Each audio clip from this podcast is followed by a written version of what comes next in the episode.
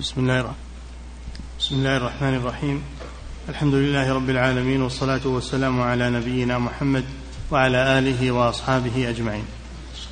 أما بعد قال المؤلف رحمه الله تعالى ولما كان المستعاذ منه في سورة حاميم المؤمن هو شر مجادلة الكفار في آياته وما ترتب عليها لما كان ولما كان المستعاذ منه في سورة حاميم المؤمن. نعم. هو شر مجادلة الكفار في آياته. هو شر ولما كان ولما كان. ولما كان المستعاذ منه. نعم. في سورة حاميم المؤمن هو شر مجادلة شر. هو شر هذا مجادلة ضمير فصل. نعم. هو شر مجادلة الكفار في آياته. نعم. وما ترتب عليها من أفعالهم المرئية بالبصر. قال إن الذين يجادلون في آيات الله بغير سلطان أتاهم إن في صدورهم إلا كبر ما هم ببالغيه. فاستعذ بالله إنه هو السميع البصير. فإنه لما كان المستعاذ منه كلامهم وأفعالهم المشاهدة عيانا قال إنه هو السميع البصير. وهناك المست... نعم. وهناك لما ذكر الله سبحانه وتعالى الذين يجادلون في آيات الله يجادلون في ثبوتها ويجادلون في معانيها ويجادلون في أنها تفيد اليقين أو أنها لا تفيد اليقين. وإنما تفيد الظن كما عند علماء الكلام. كل هؤلاء يجادلون في آيات الله بغير سلطان بغير حجة. ما عندهم حجة إلا أهواءهم.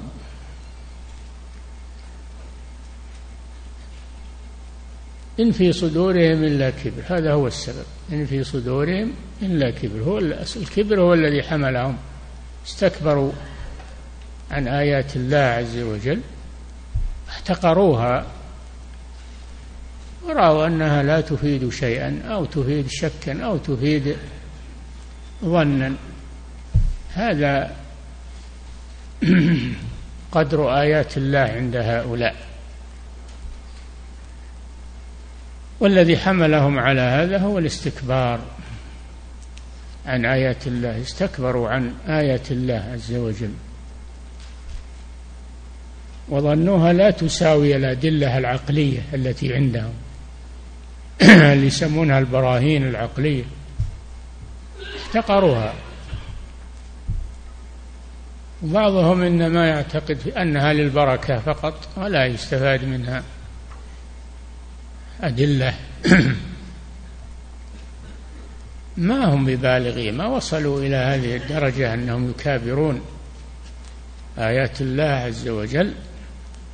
يترفعون عليها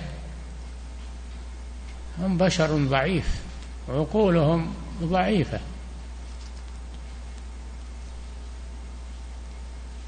ثم قال لنبيه صلى الله عليه وسلم فاستعذ بالله من هؤلاء إنه هو السميع البصير. السميع لأقوالهم في آياته البصير بأفعالهم يبصرها. فهو يسمع كلامهم وما يقولونه في آياته ويبصر أفعالهم. نعم. فإنه لما كان المستعاذ منه كلامهم وأفعالهم المشاهدة عيانا قال إنه هو السميع البصير. نعم. وهناك المستعاذ منه غير مشاهد لنا فإنه يرانا هو وقبيله من حيث لا نراه بل هو معلوم بالإيمان وإخبار الله ورسوله. نعم. فصل فالقرآن أرشد إلى دفع هذين العدوين بأسهل الطرق بالاستعاذة والإعراض عن الجاهلين ودفع إساءتهم بالإحسان. ولا في آخر سورة الأعراف. في آخر سورة خذ العفو وأمر بالعرف وأعرض عن الجاهلين وإما ينزغنك من الشيطان نزغ. فاستعذ بالله. إنه سميع عليم. نعم. فالقرآن أرشد إلى دفع هذين العدوين بأسهل الطرق بالاستعاذة والإعراض عن الجاهلين ودفع إساءتهم بالإحسان. وأخبر الجاهلين المراد بهم المكابرين من الجهالة وهي التعالي على الحق والتكبر. هذه جهالة. ألا لا يجهلن أحد علينا؟ فنجهل فوق جهل الجاهلين. الله أمر رسوله أن يعرض عنهم ولا يقابلهم بمثل صنيعهم. ويتنزل معهم في هذا الحضيض السافل بل يترفع ترفع عن ذلك لأنهم لا قيمة لهم سقطوا فلا قيمة لهم. أعرض عنهم. نعم. والإعراض عن الجاهلين ودفع إساءتهم بالإحسان وأخبر عن عظم حظ من لقاه ذلك. نعم. فإنه ينال بذلك كف شر عدوه وانقلابه صديقا ومحبة الناس له وثناءهم عليه وقهر هواه وسلامة قلبه من الغل والحقد وطمأنينة. كما في سورة فصلت ولا تستوي الحسنة ولا السيئة. ادفع بالتي هي أحسن السيئة. ادفع بالتي هي أحسن ولا تستوي الحسنة ولا السيئة. ادفع بالتي هي أحسن. فإذا الذي بينك وبينه عداوة كأنه ولي حميم يخجل منك ويعترف بخطئه. إذا أحسنت إليه وغمرته بمعروفك فإنه يخجل ويعتذر إليك ويصبح صديقا لك بعد أن كان عدوا لك بسبب الإحسان إليه والعفو عنه. ولكن هذه خصلة لا يوفق لها إلا من وفقه الله. إلا من وفق و... إلا من وفق وما يلقاها يحتاج إلى صبر. وما يلقاها إلا وما يلقاها إلا إلا من إلا وما يلقاها إلا الذين صبروا. إلا الذين صبروا. وما يلقاها إلا ذو حظ عظيم. هذه خصلة ليست سهلة.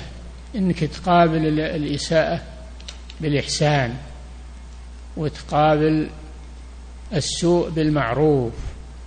هذه خصلة صعبة. هذا خلق النبي صلى الله عليه وسلم كما أمره الله جل وعلا به. تخلق بذلك عليه الصلاة والسلام. كان يحسن إلى من أساء إليه ويتألفه ولا يؤاخذه حتى يكسبه. أما إذا طاولته إذا طاولته ونزلت معه إلى هذا المستوى فإنه يزيد شره عليك. نعم. والإعراض عن الجاهلين ودفع إساءتهم بالإحسان وأخبر عن عظم حظ من لقاه ذلك فإنه ينال بذلك كف شر عدوه وانقلابه صديقا ومحبة الناس له وثناءهم عليه وقهر هواه وسلامة قلبه من الغل والحقد وطمأنينة الناس حتى عدوه إليه. هذا غير ما يناله من كرامة الله وحسن ثوابه ورضاه عنه. وهذا غاية الحظ. فهو يكسب عدوه في الدنيا ويصبح صديقا بدل العداوة. وله عند الله أجر عظيم في الآخرة. نعم.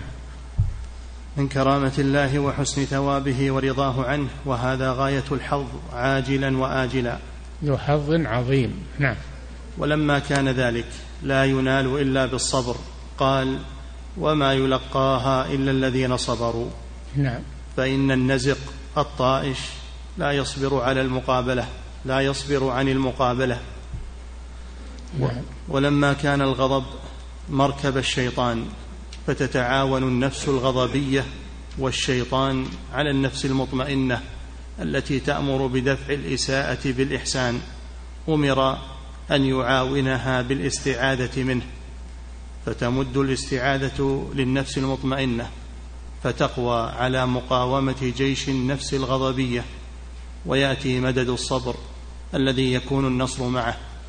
وجاء مدد الإيمان والتوكل فأبطل سلطان الشيطان فإنه ليس له سلطان على الذين آمنوا وعلى ربهم يتوكلون. وإما ينزغنك من الشيطان نزغ لأن الشيطان يحضر عند الغضب. يستغل الفرصة ويحضر عند الغضب ويحمل الإنسان على الانتقام من خصمه. والانتصار لنفسه.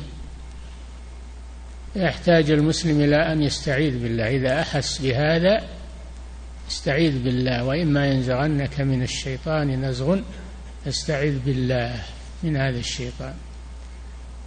فهو مع خصمه يحسن إليه مع خصمه من الإنس يحسن إليه ويغمره بالمعروف.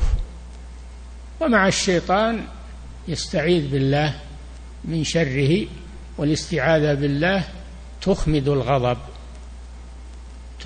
تخمد الغضب وتطفئه. كما رأى النبي صلى الله عليه وسلم رجلان يتسابان أحدهما احمر وجهه وأحدهما ظهر عليه الغضب انتفخت أوداجه أحمر وجهه. قال صلى الله عليه وسلم إني لأعلم كلمة لو قالها لذهب عنه ما يجد. أعوذ بالله من الشيطان الرجيم. فذهب الحاضرون إلى الرجل المغضب وقالوا له الرسول صلى الله عليه وسلم يقول كذا وكذا. فقالها فلما قالها ذهب عنه ما يجد. ذهب الغضب عنه. لأن الشيطان هو الذي يحمله على الانتقام وعلى الانتصار لنفسه. فإذا استعاذ بالله منه أعاذه الله من الشيطان وخسئ الشيطان. فهو يقابل مسيء الإنس بالإحسان ويقابل مسيء الجن بالاستعاذة منه. نعم. فأبطل سلطان الشيطان فإنه ليس له سلطان على الذين آمنوا وعلى ربهم يتوكلون. ليس للشيطان سلطان على أولياء الله لأن الله حماهم منه. إنه ليس له سلطان على الذين آمنوا وعلى ربهم يتوكلون. إنما سلطانه على الذين يتولونه والذين هم به مشركون. تسلط عليهم. نعم. إنه ليس له سلطان على الذين آمنوا وعلى ربهم يتوكلون. قال مجاهد وعكرمة والمفسرون ليس له حجة. والصواب أن يقال ليس له طريق يتسلط به عليهم. لا من جهة الحجة ولا من جهة القدرة. فالقدرة داخلة في مسمى السلطان. نعم ليس له سلطان من الجهتين لا من جهة الحجة ولا من جهة القدرة عليهم فلا يقدر عليهم لأنهم لجأوا إلى الله توكلوا على الله فدفعه عنهم. نعم. وإنما سميت الحجة سلطانا لأن صاحبها يتسلط بها تسلط صاحب القدرة بيده. نعم. وقد أخبر سبحانه أنه لا سلطان لعدوه على عباده المخلصين المتوكلين. فقال في سورة الحجر قال رب بما أغويتني لأزينن لهم في الأرض ولأغوينهم أجمعين إلا عبادك منهم المخلصين. قال هذا صراط علي مستقيم. إن عبادي ليس لك عليهم سلطان إلا من اتبعك من الغاوين. إن عبادي ليس لك عليهم سلطان. العباد المخلصون لله عز وجل أولياء الله. ليس, ليس له سلطان عليهم لأنهم تحصنوا بالله ولجأوا إليه فحماهم. حماهم منه. فلهذا لما قال بعزتك لأغوينهم أجمعين إلا عبادك منهم المخلصين قال الله جل وعلا إن عبادي قال الله جل وعلا هذا صراط علي مستقيم. إن عبادي ليس لك عليهم سلطان إلا من اتبعك من الغاوين. الاستثناء هنا منقطع بمعنى لكن لكن من اتبعك منهم من الخلق فلك عليه سلطان وتغلب. أما من لم يتبعك واتبع كتاب الله وسنة رسوله فإن الشيطان لا يستطيع أن يتوصل إليه بشيء. نعم. إن عبادي ليس لك عليهم سلطان إلا من اتبعك من الغاوين. ولهذا ورد في الحديث أن الله لما بعث محمدا صلى الله عليه وسلم وصار معه أصحاب كان الشيطان يرسلهم إلى صحابة رسول الله صلى الله عليه وسلم كما يرسلهم إلى غيرهم فيأتون وليس في صحائفهم شيء ما نالوا منهم شيء. فيقول ما لكم؟ قالوا ما صحبنا قوما مثل هؤلاء نصيب منهم ونصيب ثم يقومون فيصلون ثم يمسح ويمحى ذلك عنهم. هذا هو السبب. السبب الصلاة وعبادة الله عز وجل تحمي الإنسان من شياطين الإنس والجن. نعم. إن عبادي ليس لك عليهم سلطان إلا من اتبعك من الغاوين. إلا هذا بمعنى لكن استثناء منقطع. لأن أولياء الله لا يغوون ولا يتبعون الشيطان. نعم. وقال وقال في سورة النحل إنه ليس له سلطان على الذين آمنوا وعلى ربهم يتوكلون إنما سلطانه على الذين يتولونه والذين هم به مشركون. يتولونه يعني يتبعونه ويطيعونه. نعم. إنما سلطانه على الذين يتولونه والذين هم به مشركون. تضمن ذلك أمرين. أحدهما نفي سلطانه. وإبطاله على أهل التوحيد والإخلاص. والثاني إثبات سلطانه على أهل الشرك وعلى من تولاه. نعم. ولما علم عدو الله أن الله لا يسلطه على أهل التوحيد والإخلاص قال فبعزتك لأغوينهم أجمعين إلا عبادك منهم المخلصين. شوف الشيطان يقر بتوحيد الربوبية. قال ربي بما اويتني ويقر بصفات الله فبعزتك يحلف بعزة الله فهو يقر بتوحيد الربوبية. والمقر بتوحيد الربوبية فقط هذا لا يكون مسلما هذا أقر به الشيطان. نعم. ولما علم عدو الله أن الله لا يسلطه على أهل التوحيد والإخلاص قال فبعزتك لأغوينهم أجمعين إلا عبادك منهم المخلصين فعلم عدو الله أن من اعتصم بالله وأخلص له وتوكل عليه لا يقدر على إغوائه وإضلاله وإنما يكون له السلطان على من تولاه وأشرك مع الله فهؤلاء رعيته وهو وليهم وسلطانهم ومتبوعهم. نعم هو الشيخ الآن دخل في عنوان الكتاب إغاثة اللهفان من مصائد الشيطان. الآن دخل في الموضوع. يبين ما يعصمك من الشيطان وما يغيثك من كيده وشره. نعم. فإن قيل فقد أثبت له السلطان على أوليائه في هذا الموضع فكيف ينفيه في قوله ولقد صدق عليهم إبليس ظنه فاتبعوه إلا فريقا من المؤمنين وما كان له عليهم من سلطان إلا لنعلم من يؤمن بالآخرة ممن هو منها في شك. ممن هو في ممن؟ نعم. ممن هو منها في شك. في سورة سبأ ولقد صدق عليهم إبليس ظنه.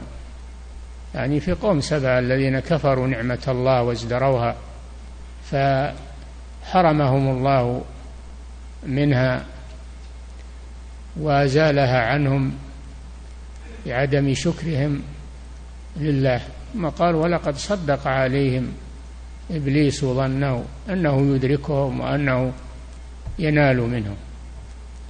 اتبعوه اتبعوا إبليس إلا فريقا من المؤمنين إلا فريقا من المؤمنين فإنهم ثبتوا على الحق. لأن الله لا يخلي الأرض من قائم له بحجة.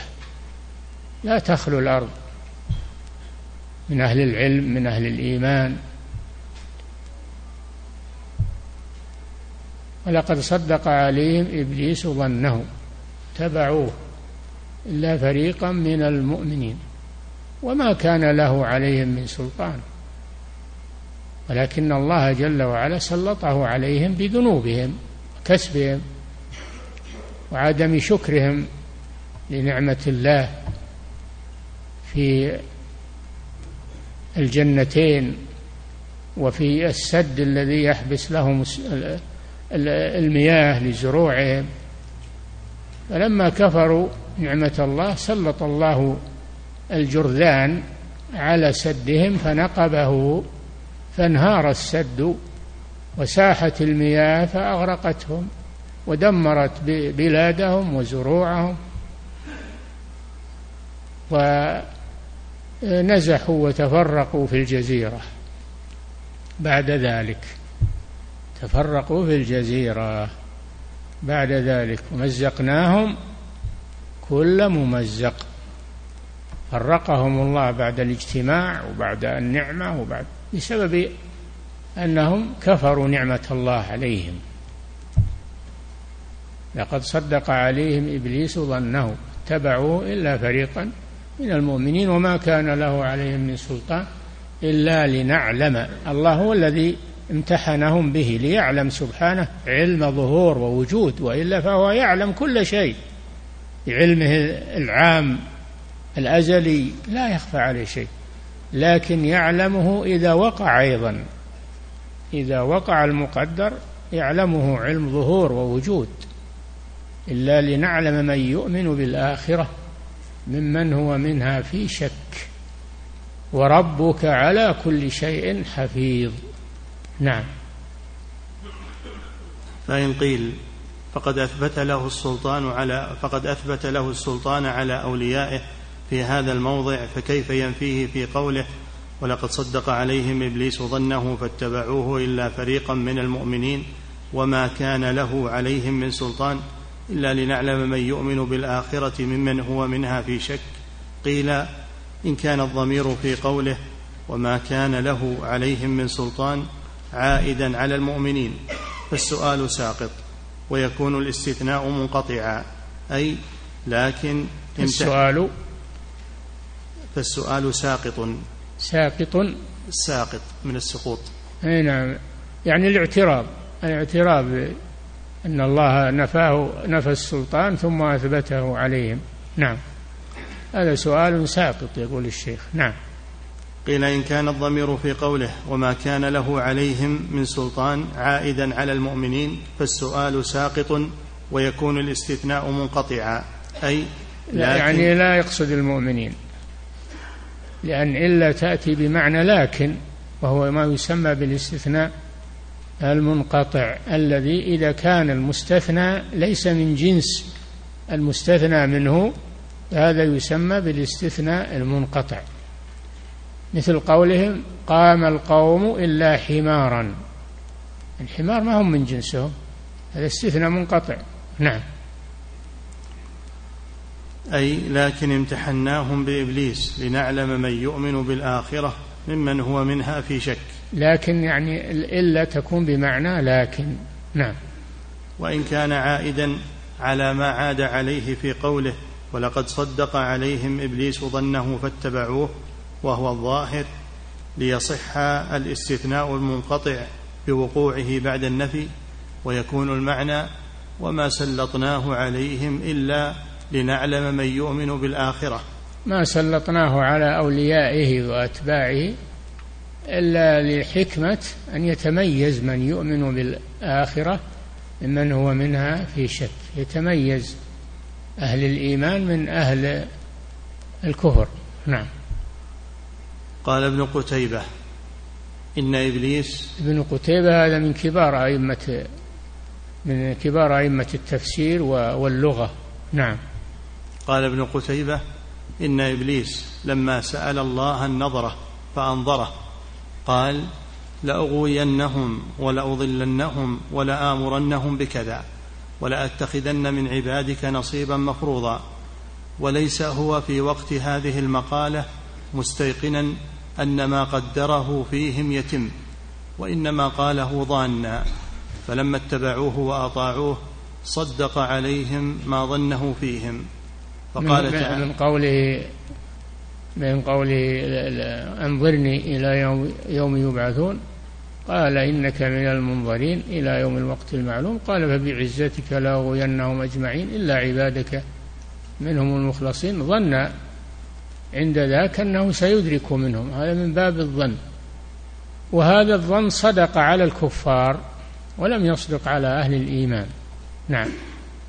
صدق عليهم إبليس ظنه يعني على الكفار. نعم. فاتبعوه. نعم. فقال لا إلا فريقا لكن هذا منقطع لكن فريقا من المؤمنين لم يتبعوه. نعم. فقال تعالى وما كان تسليطنا إياه إلا لنعلم المؤمنين من الشاكين يعني نعلمهم موجودين ظاهرين. فيحق القول ويقع الجزاء. نعم نعلمهم علم ظهور. أما علم إحاطة فهذا أزلي. الله علم كل شيء بعلمه الأزلي. ولكن يعلم الوقائع إذا وقعت. هذا يسمى علم وجود وظهور وجزاء. نعم.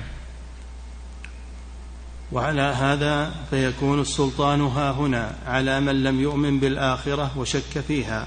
وهم الذين تولوه وأشركوا به فيكون السلطان ثابتا لا منفيا فتتفق هذه الآية مع سائر الآيات. واضح. القرآن يصدق بعضه بعضا ويفسر بعضه بعضا. ما يتناقض القرآن ابدا لأنه كلام الله لكن يحتاج إلى عالم راسخ في العلم يرد المتشابه إلى المحكم ويفسر المتشابه بالمحكم. وأما من يأخذ طرف من الأدلة ويترك الطرف الثاني فهذا يكون من من أهل الزيغ. أما الذين في قلوبهم زيغ فيتبعون ما تشابه منه. يأخذون المتشابه ويتركون المحكم الذي يفسره ويبينه ويوضحه. فهم يؤمنون ببعض الكتاب ويكفرون ببعض. نعم.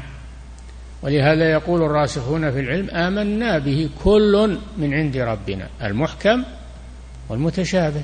فلماذا تأخذ بعض وتترك البعض الآخر؟ إذا ما آمنت. نعم. فإن قيل فما تصنع بالتي في سورة إبراهيم حيث يقول لأهل النار وما كان لي عليكم من سلطان إلا أن دعوتكم فاستجبتم لي. وهذا وإن كان قوله والله سبحانه أخبر به عنه مقررا له لا منكرا فدل على أنه كذلك. قيل هذا سؤال جيد وجوابه أن السلطان المنفي في هذا الموضع هو الحجة والبرهان أي ما كان لي عليكم من حجة وبرهان أحتج به عليكم. كما قال ابن عباس رضي الله عنهما ما كان لي من حجة أحتج بها عليكم.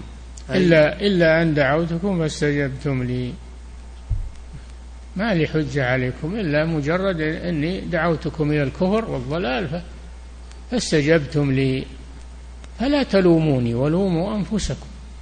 ما أنا بمصرخكم يعني بمغيثكم.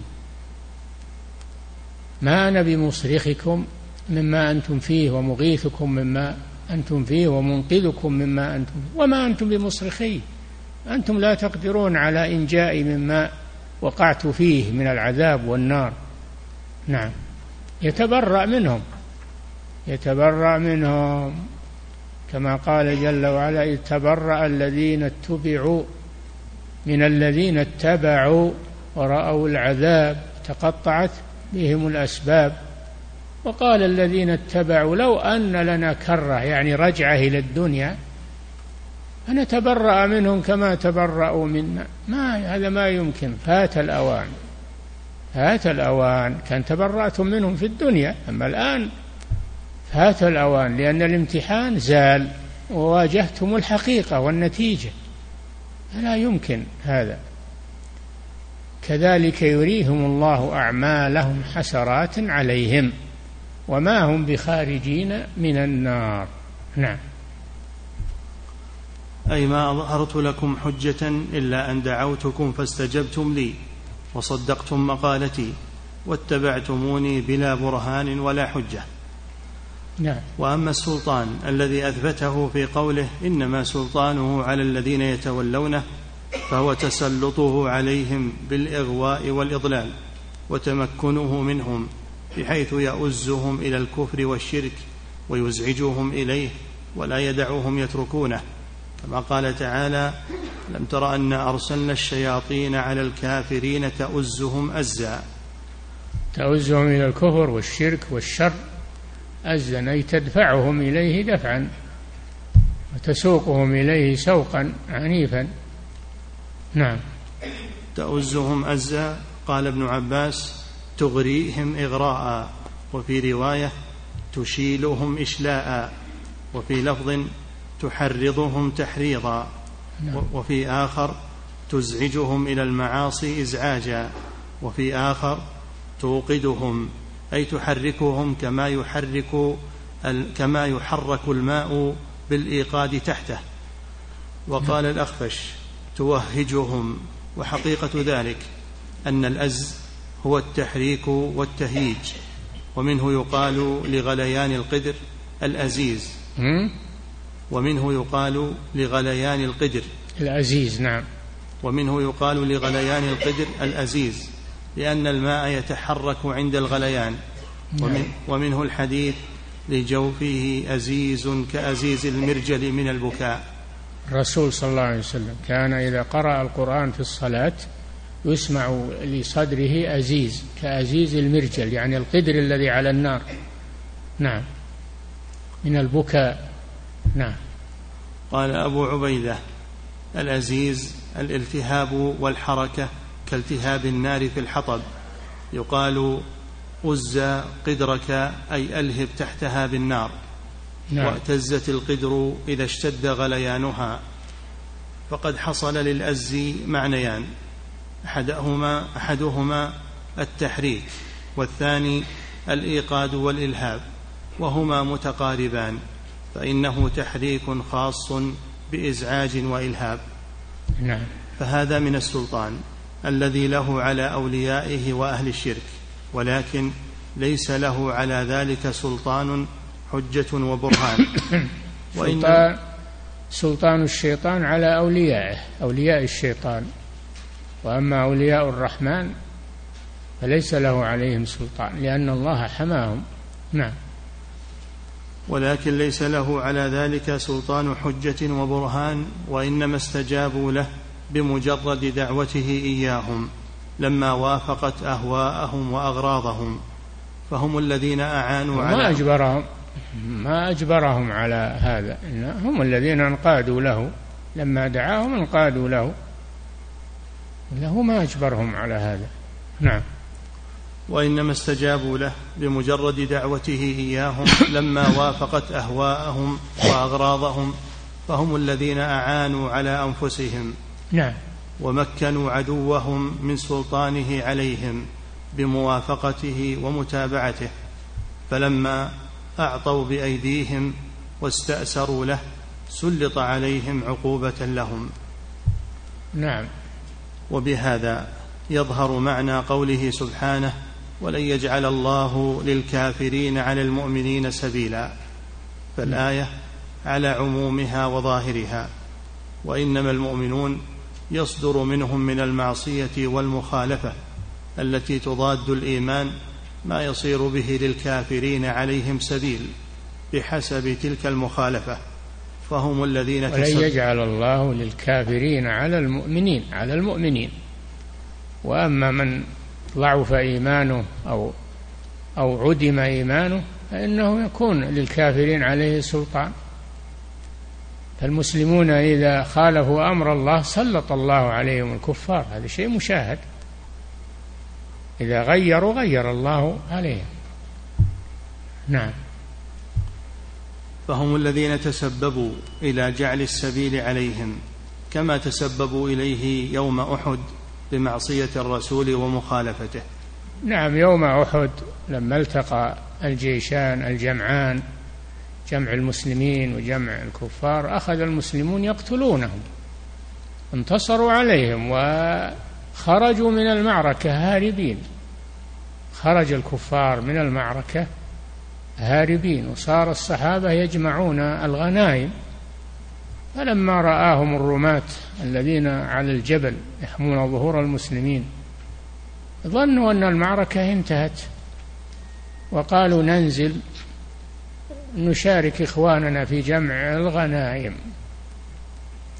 مع أن الرسول قال لهم لا تتركوا الجبل سواء انتصرنا أو هزمنا ولكنهم خالفوا ذلك فنزلوا ولم يبق إلا رئيسهم رضي الله عنه عبد الله بن جبير ومعه قليل.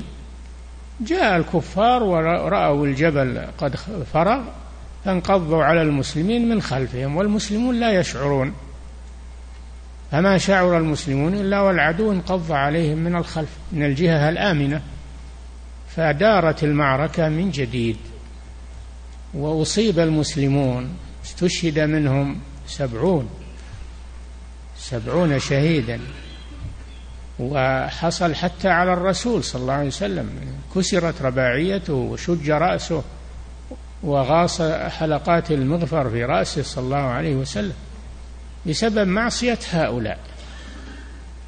ولقد صدقكم الله وعده تحسونهم يعني تقتلونهم بإذنه.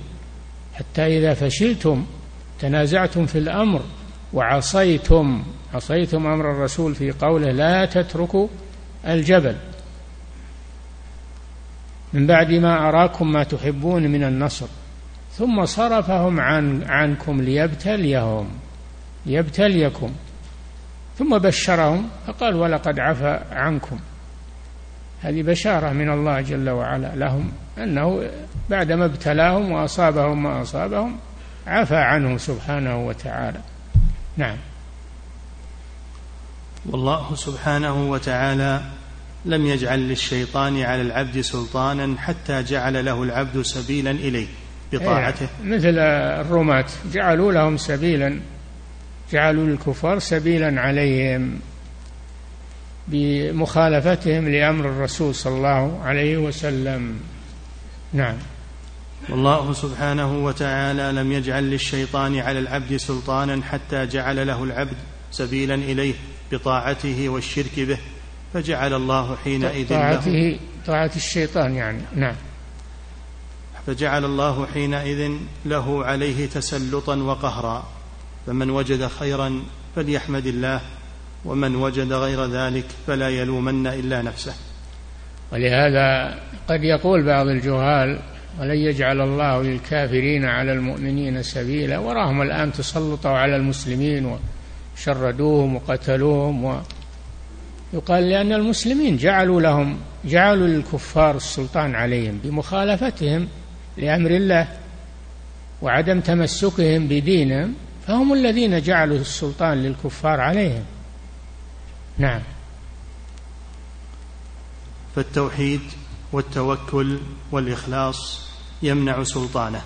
نعم. والشرك وفروعه يوجب سلطانه. نعم. والجن... فالتوحيد؟ فالتوحيد والتوكل والإخلاص يمنع سلطانه. والشرك وفروعه يوجب سلطانه. والجميع بقضاء من أزمة من أزمة الأمور بيديه. وهو الله سبحانه. فالله يقدر العقوبة على من يستحقها ويقدر يقدر النتيجة الطيبة لمن يستحقها وهو الصابر الثابت على دين الله المجاهد في سبيل الله. نعم فكل يعامله الله بما يستحق. حتى ولو كان مؤمنا يصاب بذنوبه ويعاقب بذنوبه. نعم. فالتوحيد والتوكل والإخلاص يمنع سلطانه والشرك وفروعه يوجب سلطانه. الله قال ولن يجعل الله للكافرين على المؤمنين قال على المؤمنين أما إذا تخلوا عن إيمانهم فإن الله يسلط الكفار عليهم. نعم. والجميع بقضاء من أزمة الأمور بيديه ومردها إليه وله الحجة البالغة ولو شاء لجعل الناس أمة واحدة لكن أبت حكمته وحمده وملكه إلا ذلك. فلله الحمد رب السماوات ورب الأرض رب العالمين وله الكبرياء في السماوات والأرض وهو العزيز الحكيم. نعم فالله قدر هذه الأشياء ليتميز الصادق من الكاذب ويتميز الصابر من غير الصابر لأنه لو ترك الناس صاروا كلهم أمة واحدة آه، منافقهم ومسلمهم ويدخل ما هب ودب في الإسلام. لكن الله أراد أن يميز المؤمنين الصادقين المسلمين المتمسكين من أدعياء الإيمان والمنافقين والطامعين اللي يتبعون الطمع. الله أراد أن يميز هذا من هذا ليميز الله الخبيث من الطيب يجعل الخبيث بعضه على بعض يركمه جميعا فيجعل فيجعله في جهنم. فالله جل وعلا من حكمته أنه أراد التمييز بين العباد الصادقين الصابرين المتمسكين بدينهم وبين المنافقين والمدعين للإيمان والطامعين اللي يتبعون الطمع. فإن كان النصر للمسلمين قالوا هن معكم هن شركاكم وإن كانت دائرة للكفار قال ولم نمنعكم من المؤمنين وإننا لنا يد عندكم و فهم فهم مذبذبين. لا إلى هؤلاء ولا إلى هؤلاء وما أكثرهم. الله أراد أن يميز. ما يخلي الناس كذا مختلطين. يميز الصادقين من الكاذبين. حسب الذين أم حسب الذين آمن أم حسب الناس أن يتركوا أن يقولوا آمنا وهم لا يفتنون. ولقد فتنا الذين من قبلهم فلا يعلمن الله الذين صدقوا ولا يعلمن الكاذبين. نعم. الباب الثالث عشر في مكايد, في مكايد الشيطان التي يكيد بها ابن آدم. الآن دخل في موضوع العنوان إغاثة اللهفان من مصائد الشيطان. نعم. في مكايد الشيطان التي يكيد بها ابن آدم قال تعالى إخبارا عن عدوه إبليس. لما سأله عن امتناعه عن السجود لآدم واحتجاجه بأنه خير منه وإخراجه من الجنة أنه سأله أن ينظره فأنظره ثم قال عدو الله فبما أغويتني لأقعدن لهم صراطك المستقيم. شوف الخبيث. يحتج بالقضاء والقدر بما أغويتني ولم يقل غويت أستغفرك وأتوب إليك يقول أنت اللي أغويتني هذا مذهب الجبرية. هذا هو مذهب الجبرية الذي يحتجون بالقضاء والقدر على فعل الكبائر والمعاصي ويعذرون أنفسهم يقولون إحنا قدر علينا هذا. طيب مقدر عليكم لكن وش السبب؟ السبب من عندكم. أولما أصابتكم مصيبة قد أصبتم مثليها قلتم أنا هذا؟ قل هو من عند أنفسكم. إن الله على كل شيء قدير. ما أصابكم من مصيبة فبما كسبت أيديكم. ويعفو عن كثير. فإبليس ما اعترف بالذنب. قال أغويتني. أما آدم فاعترف بذنبه. هو وزوجه. قال ربنا ظلمنا أنفسنا وإن لم تغفر لنا وترحمنا لنكونن من الخاسرين فتاب الله عليه. تلقى آدم من ربه كلمات فتاب عليه. إنه هو التواب الرحيم. نعم. أنه سأله أن ينظره فأنظره ثم قال عدو الله فبما أغويتني لأقعدن لهم صراطك المستقيم. ثم لآتينهم من بين أيديهم ومن خلفهم وعن أيمانهم وعن شمائلهم ولا تجد أكثرهم شاكرين. قال جمهور المفسرين والنحاة حذف على فانتصب الفعل والتقدير لأقعدن لهم على صراطك. والظاهر أن الفعل لأقعدن لهم صراطك. الأصل لأقعدن لهم على صراطك. فحذف حرف الجر ونصب آه، ونصب الفعل بعد الاسم بعده نصب وكان في موضع جر. لكن لما حذف الخافض نصبه وهذا يسمونه النصب برفع الخافض. نعم بنزع الخافض. الرفع النصب بنزع الخافض إذا حذف. نعم. قال جمهور المفسرين والنحاة حذف على فانتصب الفعل والتقدير لأقعدن لهم على صراطك والظاهر صراط الموصل إلى الله عز وجل يقعد عليه إبليس يريد أن يصدهم عنه. وقل من يسلم إلا من سلمه الله. نعم. والظاهر أن الفعل مضمر فإن القاعد على الشيء ملازم له فكأنه قال لألزمنه ولأرصدنه ولأحوجنه ونحو ذلك.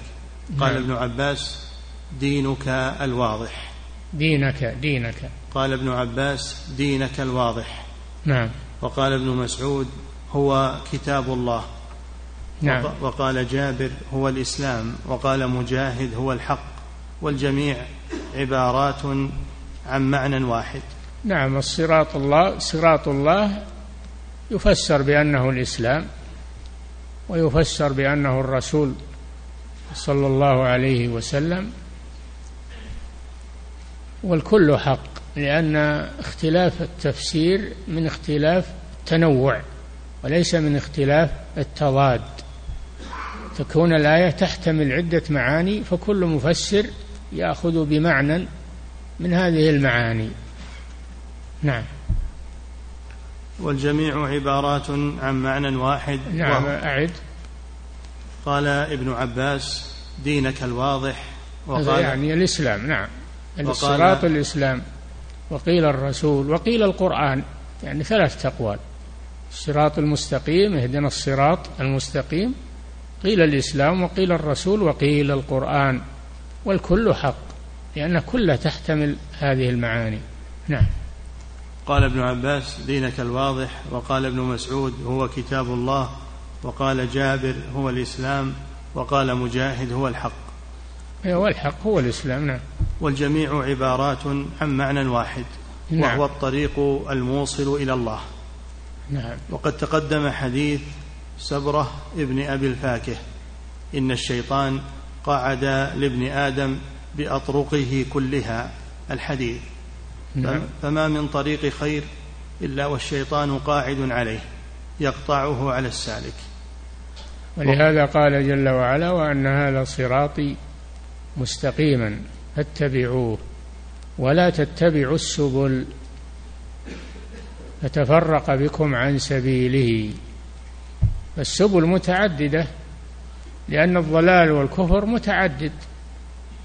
أما الصراط المستقيم فهو واحد وهو دين الله عز وجل وكتابه سنة نبيه واحد صراط واحد ما به انقسام ولا فيه متاهة ولا فيه مضيعة.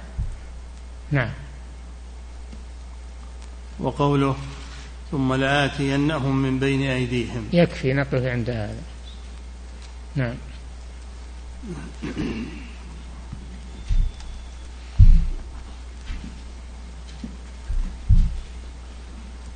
فضيلة الشيخ وفقكم الله يقول السائل كيف يضبط الإنسان نفسه عند الغضب؟ متى يجب أن يغضب ومتى يجب أن يصبر؟ يغضب لحرمات الله عز وجل. إذا انتهكت. يغضب لها ويحميها وأما الغضب المذموم فهو الغضب الذي لأجل حظوظ النفس ومقاصد النفس. نعم. فضيلة الشيخ وفقكم الله يقول ما الأمور التي تنقص الإيمان وتكون سببا في تسلط الكفار على المسلمين؟ المعاصي. أنتم أخذتم تعريف الإيمان أنه قول باللسان واعتقاد بالقلب وعمل بالجوارح يزيد بالطاعة وينقص بالمعصية. حتى يكون مثل حبة خردل. يكون ضعيف من المعاصي والمخالفات. نعم.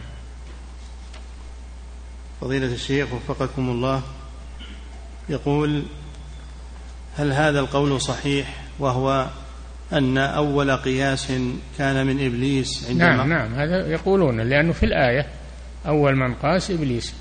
أنا خير منه خلقتني من نار وخلقته من طين. بزعمه أن النار أحسن من من الطين مع أن الطين هو أحسن من النار. لأن النار محرقة ولا تنتج شيئا. أما الطين فهو مبارك ينتج الخضروات والزروع والخيرات. التربة طيبة. بخلاف النار فإنها محرقة ولا تنتج شيئا.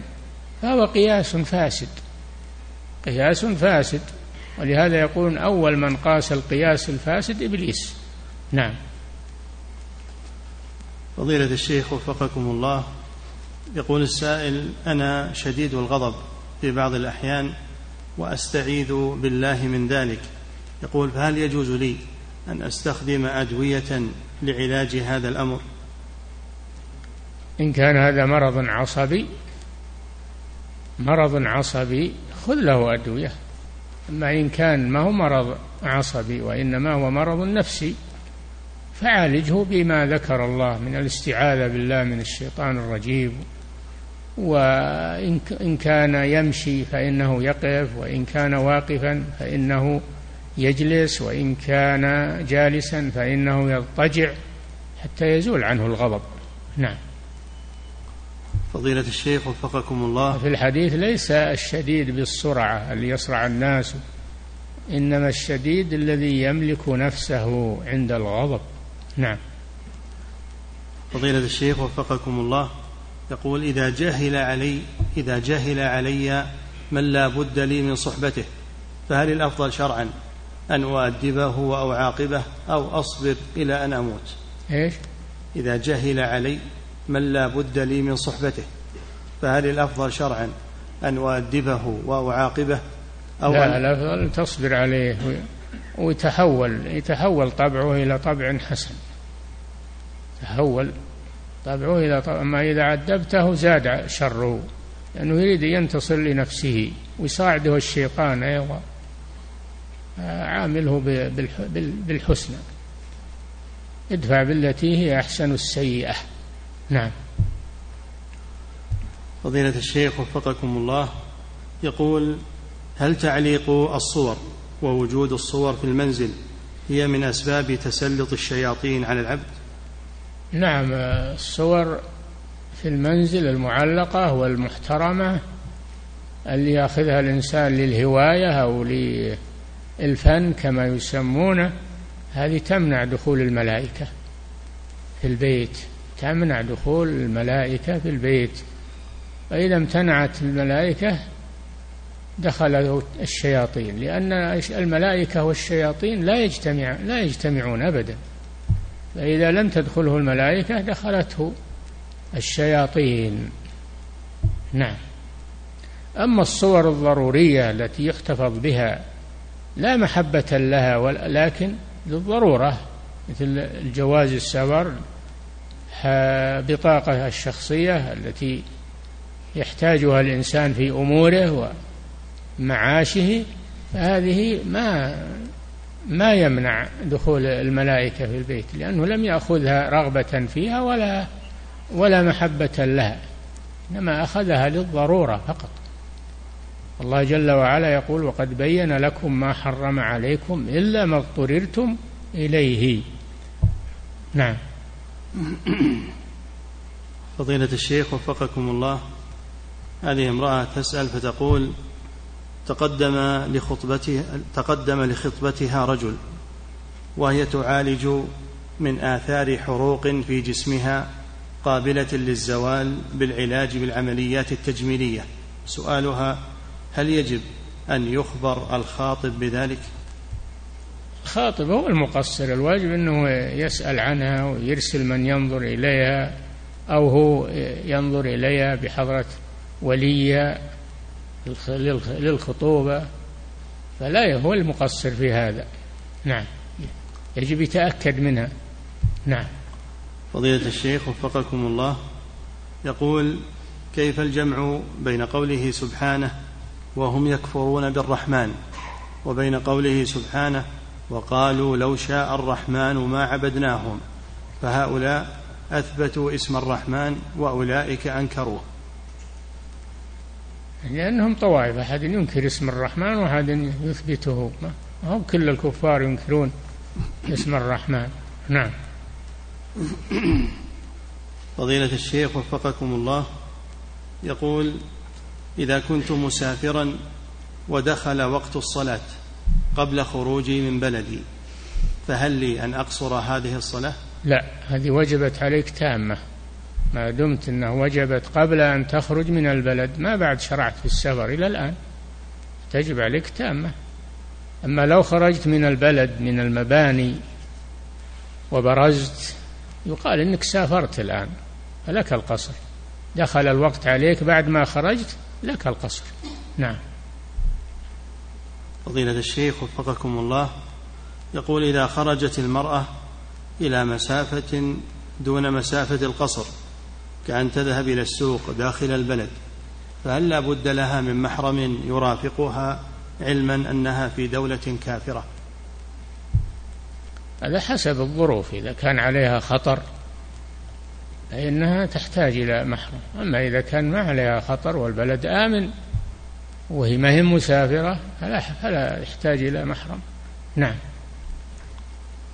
فضيلة الشيخ وفقكم الله يقول السائل ثبت في مصنف ابن أبي شيبة أن أصحاب النبي صلى الله عليه وسلم كانوا إذا دخلوا المسجد ووجدوا الناس قد صلوا صلوا فرادا يقول ما الراجح بالنسبة لتعدد الجماعات في المسجد الذي له إمام راتب ومؤذن راتب؟ لا ما يصلح التفرق. تفرق ما يصلح. لما دخل رجل بعد ما صلى الرسول صلى الله عليه وسلم بأصحابه قال من يتصدق على هذا فيصلي معه. لا يصلون فرادى ما دام فيه جماعة يجتمعون. نعم لأن ديننا دين اجتماع ما هو دين تفرق. نعم. فضيلة الشيخ وفقكم الله يقول بالنسبة لجهاد الدفع هل لا بد من إذن الإمام فيه إذا هاجم الكفار بلدا من بلاد المسلمين؟ لا بد من أن ينظمه ولي الأمر لأنه لا ما هو فوضى يصير فوضى إذا لازم ولي الأمر ينظمه ويقوم عليه. نعم. فضيلة الشيخ وفقكم الله هذه امرأة تسأل فتقول إنه يخرج منها أحيانا ريح من القبل فهل هي هذه الريح مبطلة للوضوء؟ إي نعم ما دامت تخرج من الفرج كل ما يخرج من الفرج القبل أو الدبر فإنه ينقض الوضوء. أذكر انه صدرت فتوى من اللجنة الدائمة. لم أوقع عليها أنا. يرون أنه إذا كان الريح من القبل أنه لا ينقض الوضوء. نعم. ولكن هذا فيه نظر. الواجب إن ما خرج من السبيلين ينقض الوضوء. نعم. فضيلة الشيخ وفقكم الله يقول هناك شخصان متخاصمان منذ مدة طويلة ولا يتحدثان مع بعضهما. هناك شخصان متخاصمان منذ مدة طويلة ولا يتحدثان مع بعضهما إلا بالسلام فقط. يقول هل يجوز مثل هذا الأمر؟ وهل أعمالهم الصالحة من العبادات مقبولة إذا كان حالهم ذلك؟ الحديث لا يحل لمسلم أن يهجر أخاه فوق ثلاث. يلتقيان فيعرض هذا ويعرض هذا. خيرهما الذي يبدأ بالسلام. السلام يفتح لك الكلام مع أخيك لأن السلام يذهب ما في القلوب. السلام يذهب ما في القلوب من من الغضب ومن التهاجر. نعم. فضيلة الشيخ وفقكم الله هذا سائل من بريطانيا يقول في بعض المراكز الإسلامية في بريطانيا يعلم البنات الكبيرات اللاتي أعمارهن ما بين السادسة عشر إلى الثانية عشر يعلمهن رجال. وإذا سألناهم عن سبب ذلك في هذا المركز قالوا النساء ضعيفات لا يستطعن تعليم تلك البنات وأيضا المعلمات قليلات فهل هذا يعتبر ضرورة؟ هذا كلام باطل. ما دام في نساء متعلمات فالنساء تعلم البنات تعلم النساء. ولا يجوز يعلمه الرجال. نعم. فضيلة الشيخ وفقكم الله يقول ما حكم أن يتخذ المسلم سجادة خاصة لقيام الليل احتياطا من الفرش الذي في غرفته؟ خوفا من أن يكون ملوثا أو وقع عليه شيء من الأطفال. أبدا الأصل الطهارة يترك الوسواس. الأصل الطهارة إلا إذا علم أن هذا المكان وهذا الفراش متنجس. أما ما لم يعلم فالأصل الطهارة يترك الوسواس. نعم. فضيلة الشيخ وفقكم الله يقول إذا مد الكافر يده مصافحا فهل لي أن أصافحه؟ نعم. إذا إذا هو فإنك ترد عليه. أما أنت فلا تبدأه. نعم.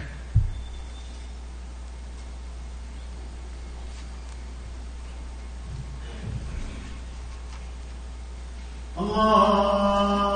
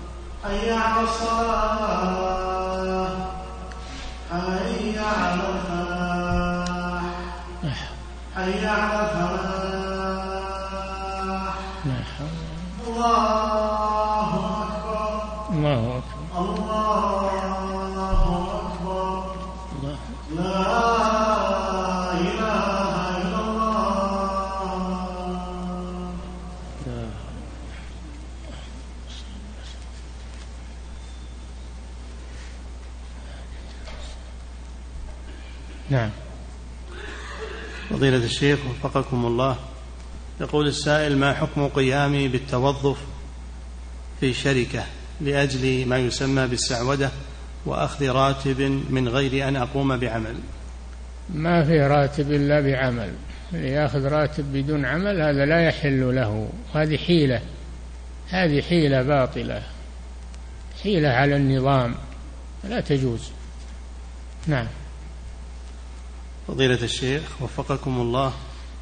يقول إذا قال المؤذن في أذان الفجر الصلاة خير من النوم فماذا يقول من استمع إليه؟ الصحيح أنه يقول مثل المؤذن يقول الصلاة خير من النوم. قوله صلى الله عليه وسلم إذا سمعتم المؤذن فقولوا مثل ما يقول. يشمل جميع ألفاظ الأذان. نعم. فضيلة الشيخ وفقكم الله. يقول ما ضابط بلاد الإسلام وبلاد الكفر فكيف نميز بعضها من بعض؟ والله هذه مسألة تحتاج إلى تحقيق وتحتاج إلى بحث. نعم. فضيلة الشيخ وفقكم الله رجل ذهب إلى العمرة واستأجر غرفة قبل الميقات وقام بالاغتسال ولبس ملابس الإحرام ثم لما مر بالميقات أشار إليه. ودخل في النسك. هل فعله هذا صحيح؟ ليش يشير إليه؟ ما, ما له حاجة الإشارة. الإشارة إليه الحجر. للطائف من بعيد يشير إلى الحجر. ما الميقات فلا يشار إليه. لكن إذا حاذاه يلبي. يلبي بالحج أو بالعمرة. وهذا هو الإحرام. الإحرام نية الدخول في النسك. يعني ينوي بقلبه ويلبي. نعم. فضيلة الشيخ وفقكم الله يقول هذا السائل يقول مديري في العمل يخون الأمانة وهذا ثابت متأكد يقول هل نبلغ المسؤولين أم نسكت؟ أريد معرفة رأيكم حتى أنطلق على مستند شرعي. فيه مفتشين وفيه متابعين أنت ما عليك هم نفس الشركة تحط متابعين وتحط ناس نعم. يتابعون الشيء هذا مفتشين. نعم. فضيلة الشيخ وفقكم الله. يقول بعض الناس نراهم في الطواف يلصقون أبدانهم في كل ناحية من نواحي الكعبة. فهل هذا جائز شرعا؟ هذا لا أصل له. هذا من العوام والجهال. ما ما له أصل التعلق بالكعبة وإلصاق الجسم واليدين بها. هذا ما له أصل. نعم. فضيلة الشيخ وفقكم الله يقول من فاتته صلاة الجمعة في المسجد القريب وهو يظن أنه سيدركها في مساجد أخرى هل يلزمه أن يسعى إلى ذلك؟ إيه إذا كان يدرك الجمعة يسعى إليه إذا كان يغلب على ظن أنه يدرك الجمعة في مسجد آخر يذهب إليه نعم فضيلة الشيخ وفقكم الله يقول توضأت ونسيت أن أغسل المدي وصليت بالجماعة فهل صلاتي وصلاتهم صحيحة وماذا علي؟ المذي نعم. لا أنت تعيد صلاتك وهم صلاتهم صحيحة لأن المذي نجس. إلا إن كان يقصد المني المني طاهر لكن المذي نجس. فيغسله ويعيد صلاته هو. نعم. فضيلة الشيخ وفقكم الله. يقول أشكل علي القول بأن الإكراه في قوله تعالى إلا من أكره وقلبه مطمئن بالإيمان أنه يشمل القول والفعل لأنها عامة. يقول مع حديث لا تشرك بالله وإن قطعت أو حرقت. يقول الإكراه يكون بالقول يكون بالقول أما الفعل فهذا لا يجوز. لا يجوز الإشراك بالفعل يذبح لغير قصة الاثنين اللي مروا على صنم لا يمر عليه أحد إلا يقرب له قربان. قالوا لأحدهما قرب. قال ما ما كنت لأقرب لأحد دون الله. فقتلوه. قالوا للآخر قرب. قال ما عندي شيء. قالوا قرب ولو ذبابا. فقرب ذبابا فدخل النار. الفعل لا لا يعذر فيه. نعم. فضيلة الشيخ وفقكم الله. يقول السائل يقول أنا مبتلى بالنظر لبعض المقاطع المحرمة ورؤيتها على النت. أتوب وأرجع إلى النظر مرة أخرى. أبعد أبعد النت هذا. أبعده عنك لا تجعله حولك تسلم منه. نعم. فضيلة الشيخ وفقكم الله يقول السائل هل يستحب في الركوع أن يستغفر الإنسان؟ نعم. هل يستحب في الركوع أن يستغفر المصلي؟ اي نعم يدعو يدعو بعموم الدعاء بالمغفرة والتوبة والرحمة والجنة و... هنا.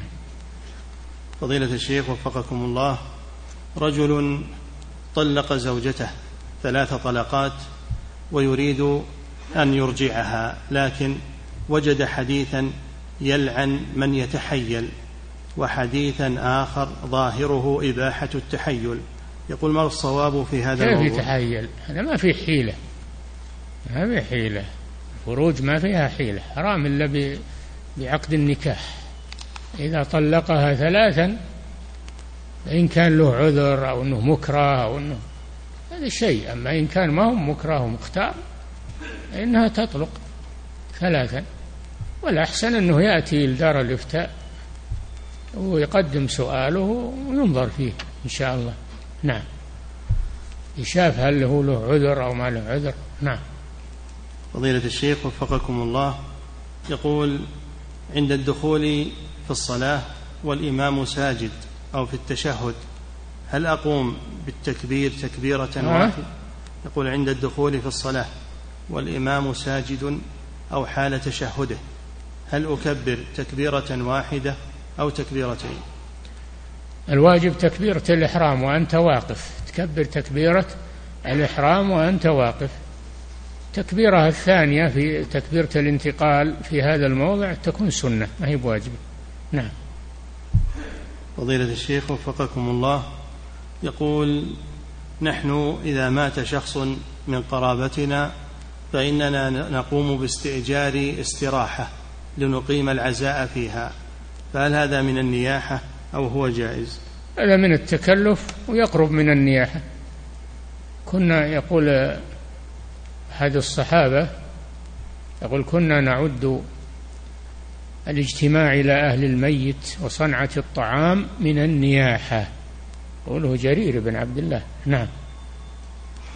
فضيلة الشيخ وفقكم الله يقول السائل أمي كانت تظلمني ففارقتها لمدة معينة. ها؟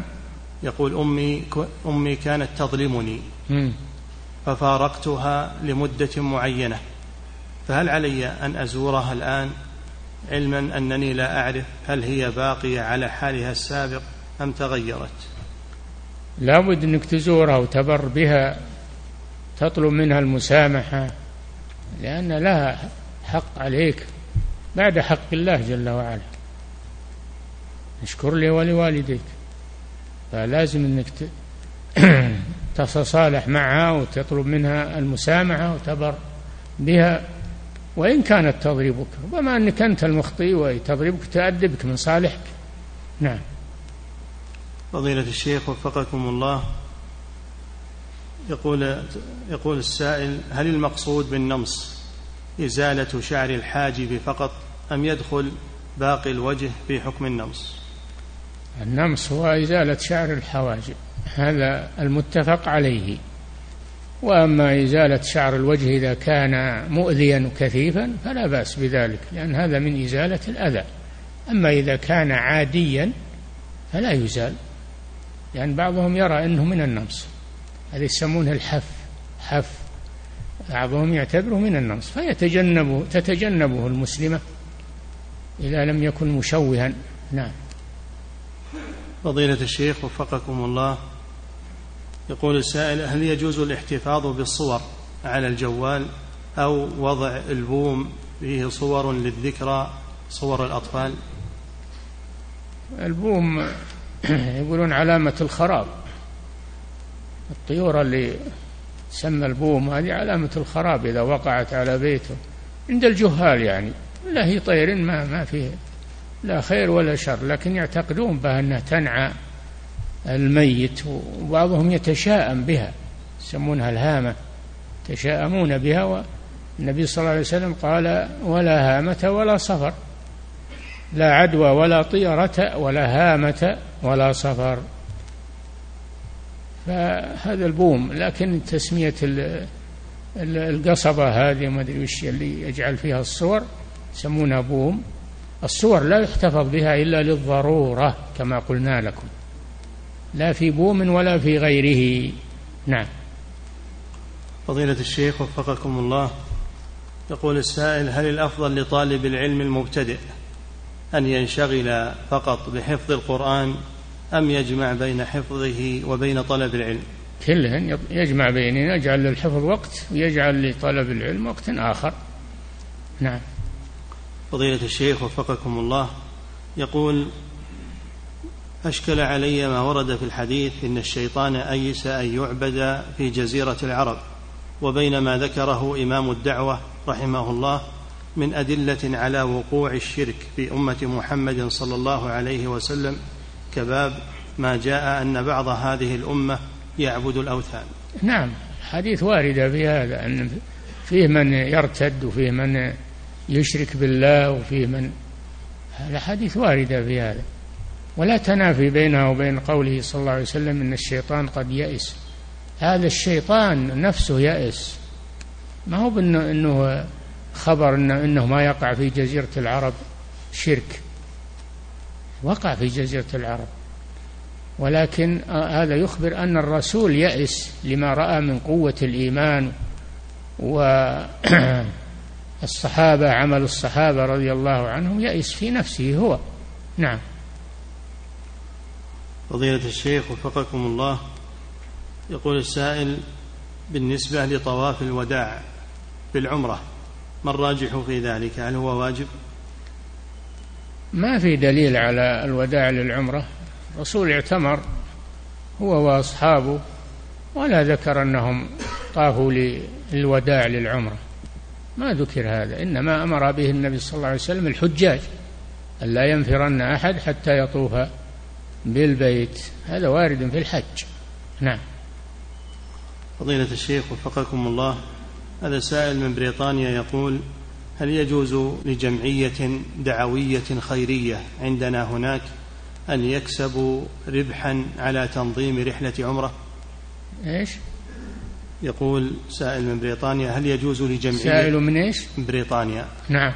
هل يجوز لجمعية دعوية خيرية في بلدنا هناك؟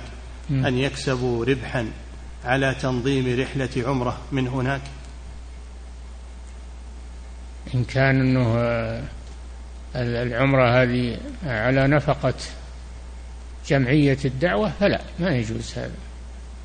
أما إن كان أنهم ما لا علاقة بجمعية الدعوة وإنما هم يكونون لهم سيارة وأشياء للسفر فلهم أن يأخذوا عليها أن يأخذوا على تكاليف العمرة أن يأخذوا عليها مالا. نعم. فضيلة الشيخ وفقكم الله يقول هل يجوز للطفل الذي عمره ثلاث سنوات أن يلمس المصحف دون عبث به؟ يقول لأن هناك من ينكر على الأطفال هذا الأمر في قسم النساء وفي غيره. يمنع الطفل لكن إذا مسه من غير إذا مسه من غير رؤية أحد من من الكبار هو مسه بالنفس فلا بأس بذلك لأنه غير مكلف. لكن الكبير ما ما يمكن الطفل من مس المصحف ما يمكنه لكن لو مسه بغير اختيار الكبير فلا فلا إثم عليه لأنه غير مكلف. نعم. فضيلة الشيخ وفقكم الله يقول قول ما شاء الله تبارك الله عندما ترى شيئا يعجبك.